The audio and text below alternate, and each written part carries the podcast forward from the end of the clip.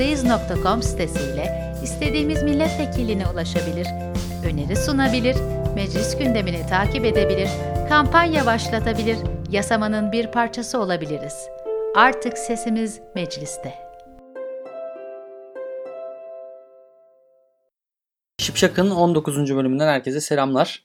Türkiye'nin ilk fotoğrafçılık podcastine hoş geldiniz. Fotoğrafla alakalı tüm gelişmeler ve fotoğrafçılıkla alakalı bilinmesi gerekenleri bu programda bulabilirsiniz. Geçtiğimiz programda sizden gelen soruları cevaplayarak biraz da birbirimizi tanımış olduk. Bu programda da çoğu fotoğrafçının birebir muhatap olduğu bir konu düğün fotoğrafçılığında ne gibi gelişmeler var, ülkemize ne zaman geldi ve düğün fotoğrafçılığının tarihçesinden birazcık bahsedeceğim. O zaman hemen düğün fotoğrafçılığı nedir sorusuyla başlayalım. Düğün fotoğrafçılığı evlenen gelin ve damat çifti için yapılan düğünü ve düğün ile ilgili diğer aktiviteleri konu alan fotoğraf çekimidir. Çiftin pozlu fotoğrafları, nikah seremonisi, düğün eğlencesi, hazırlıklar ve benzeri aktivitelerin biri ya da daha fazlasının fotoğraflanmasını kapsar. Teknolojinin gelişmesiyle doğru orantılı olarak fotoğrafçılık da aynı hızda gelişti biliyorsunuz ki. Önceleri ağır ekipmanlar sebebiyle sadece stüdyoda yapılan özel çekimler şimdi kolay taşınılabilirliklerinden dolayı doğada ve herhangi bir açık alanda rahatlıkla yapılabilmekteler. Program düğün gününden önce çift ve fotoğrafçının görüşüp günü planlamasıyla şekillenir aslında. Düğün günü sabahtan organizasyon sonuna kadar tüm hazırlıklar, olaylar ve özel pozlar fotoğraflanır. Daha sonra fotoğraflar dijital olarak işlendikten sonra da kişisel beğenilere göre düzenlenen albümler haline getirilir. Çok genel tanımıyla düğün fotoğrafçılığı budur diyebiliriz. Özellikle evlenecek çiftlerin istedikleri mekanda çekim yaptırmak istemeleri biz fotoğrafçıların da e, mekan arayışına daha fazla yönlendirmemize sebep oldu. İyi mekan, güzel arka plan, tarihi yerler, kasırlar, parklar, botanik bahçeler ve daha profesyonel düğün fotoğrafçılarının dergi ve katalog çekimleri için kullandıkları saraylar ve yurt dışı çekimleri en çok tercih edilen alanlardır. Bu arada kasır da hükümdarlar için şehir dışında yaptırılmış küçük saray veya köşmüş. Bunu da Wikipedia'dan tanımına baktım. Aslında bir nevi moda fotoğrafçılığına yakın diyebiliriz düğün fotoğrafçılığını. Yapacağınız her türlü farklı çekim sizi diğerlerinden ön plana çıkartacaktır. Bazı fotoğraf stüdyolarının kendilerine ait çekim platoları vardır. Buralarda seri üretim gibi aynı kareler farklı çiftler olaylarına rastlayabiliriz. Bence düğün fotoğrafçılığında önemli olan en büyük kısım fotoğrafçı arkadaşımızın çiftle uyumu ve bazen heyecanlı bir zaman diliminde olan bu çifti rahatlatmasıdır. Ben de düğün fotoğraflarımı çektirdim ve çekimi yapan arkadaş gereksiz bir cıvıklığı vardı diyebilirim. Yani ne bileyim bazı insanlar böyle işte. Aslında iyi çocuktu yani. O esnada önemli olan evlenen çifti anlamak ve bence onları birazcık rahatlatmaktır. Ben her şeyden önce evlenen çiftlerle görüşmeyi tercih ediyorum ve ikisinin de zevklerine göre bir hareket planı yapmayı daha doğru buluyorum. Bazen çiftler size de bırakabilir seçimi. Elinizde güzel mekanlar varsa onları denemek isterler. Ama siz siz olun bence çiftle bir ön görüşme yapmadan benim gibi Lapsi'ye herhangi bir yere gitmeyin. Kendi hikayemden sıyrılıp fotoğrafçı arkadaşlarımın dikkat etmesi gerekenleri birazcık anlatmak istiyorum. Biliyorsunuz ki hemen her programda fotoğraf çekim tekniklerine değiniyoruz. Gelin damat çekimi yaparken ilk dikkat edilmesi gereken husus iki zıt rengin yani siyah ve beyazın yan yana olmasından kaynaklanan sorunlar. Tahmin edersiniz ki gelinliklerin %95'i beyaz ve damatlıklar da çoğunlukla siyah ve mavi tonlarında oluyor. Bu iki zıt renk yan yana gelince çoğu fotoğrafçı arkadaşlarımız ya beyazda ya da siyahta sıkıntı yaşıyorlar. Doğru pozlama ve auto white balance sayesinde yani otomatik beyaz dengesi sayesinde daha iyi fotoğraf makineleri sayesinde diyelim bu sorun çok büyük bir sorun olmasa da sıklıkla karşılaştığımız bir problem. Bir de kötü ekipmanla çekilen fotoğraflarda bu sorun daha da ön plana çıkıyor. Ben başkası tarafından çekilmiş bir gelin damat dış çekiminden kareleri düzenleme işi almıştım. Bu fotoğrafların da orijinal dosyaları elimdeydi. Daha doğrusu bana orijinallerini verdiler düzenlemek için. Biliyorsunuz ki Photoshop'un Camera Raw programında açtığınızda bu dosyayı kamera modelinden hangi lense çekildiğine dair pek çok infoyu görebiliyorsunuz. Bu arkadaşın çektiği fotoğraflar 18-55 mm lensle çekilmişti ve netlik sıkıntısından doğru pozlamaya kadar her şey sıkıntılıydı. Beyaz gelinlik patlamış, siyah damatlık kararmış ve aslına bakarsanız o heyecanla gidilen çekime ve harcanan paraya bir de bir sürü derdi olan çifte ekstra fotoğraf şoku yaşatmışlar. Burada kimseyi yermek istemiyorum ama lütfen her makineyi eline alan kişi ben düğün fotoğrafçısıyım demesin ve insanların zamanlarını çalmasın bence. Sadece zamanlarını da değil tabii. Yani bu iş için yıllarını ve emeğinin tamamını harcamış insanlar var ve bu insanlar işlerini gerçekten çok iyi yapıyorlar bence zaten. Şahsi olarak Serhan abinin e, yani Serhan Serter'in çalışmalarını takip ediyorum. Kişisel olarak kendimi geliştirmemde onun yaptıkları ve paylaşımları ufkumu açtı diyebilirim. Yani hiçbir şey bilmiyorsanız dahi elinize makine alıp da direkt bu işlere girişmeyin diyorum.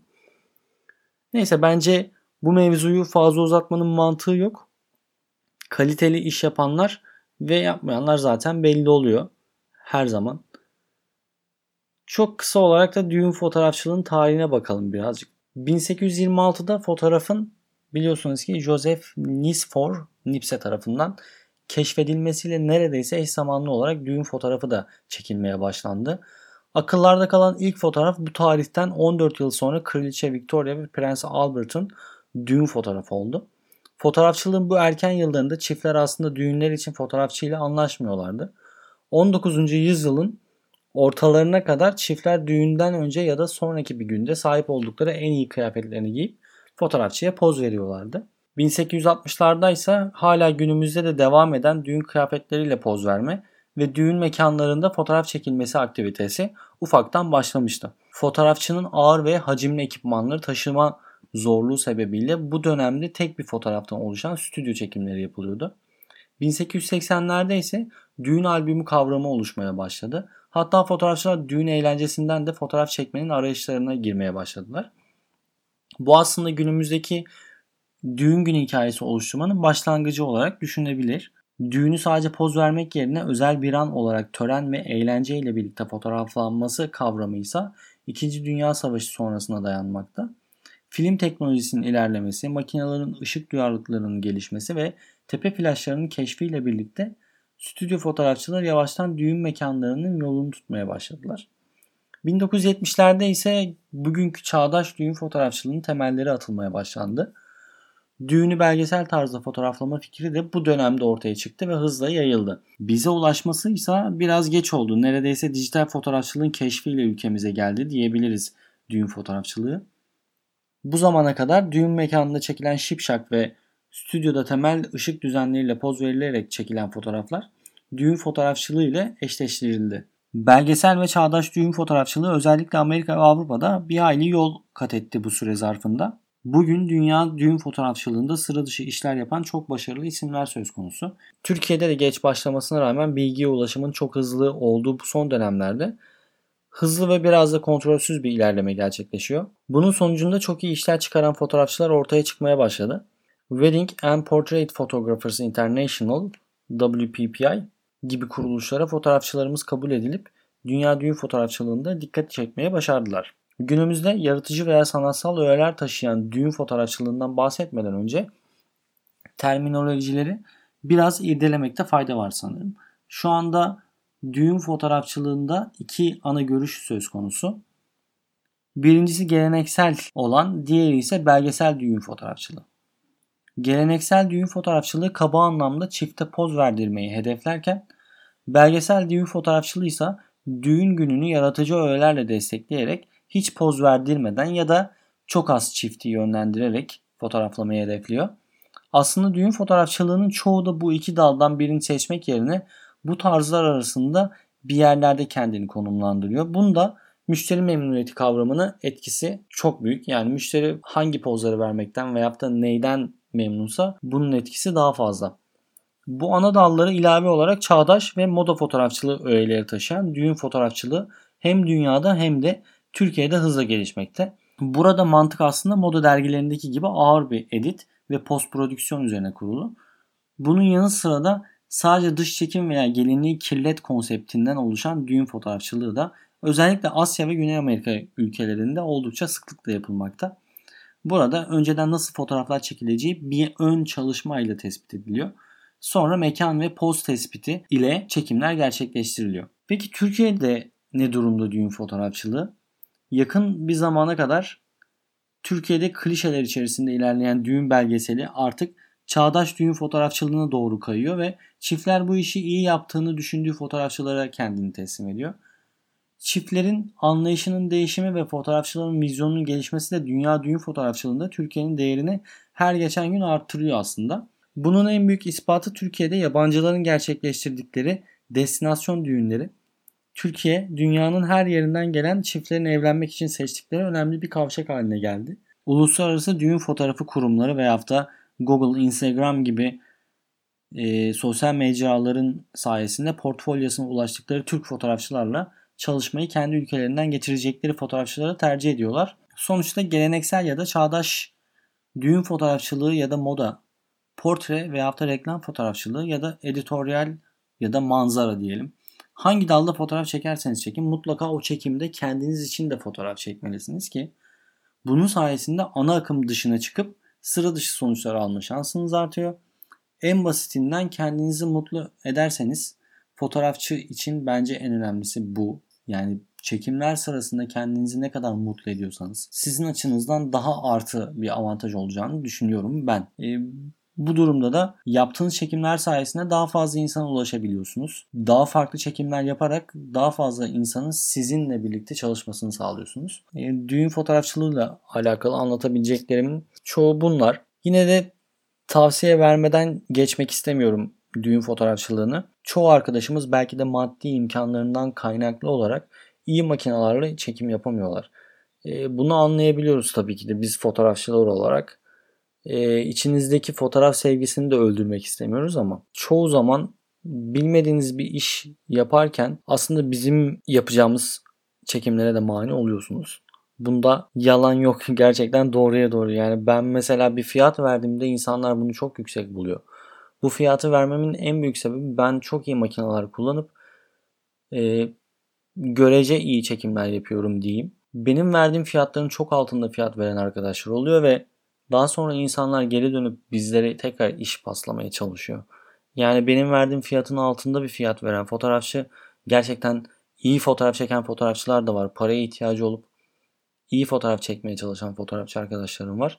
Ama gerçekten hiç fotoğraf çekemeyen arkadaşlarımız da var.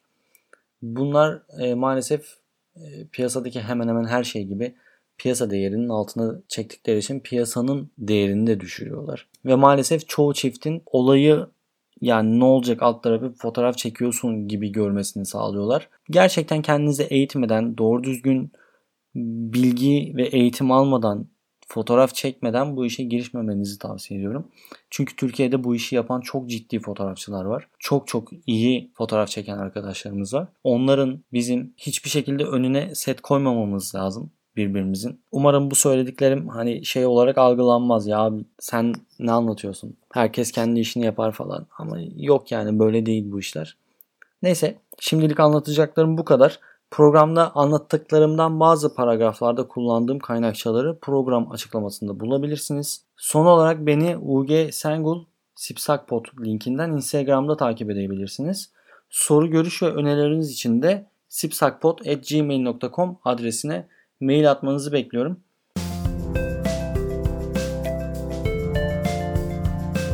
Meclisteyiz.com sitesiyle istediğimiz milletvekiline ulaşabilir, öneri sunabilir, meclis gündemini takip edebilir, kampanya başlatabilir, yasamanın bir parçası olabiliriz.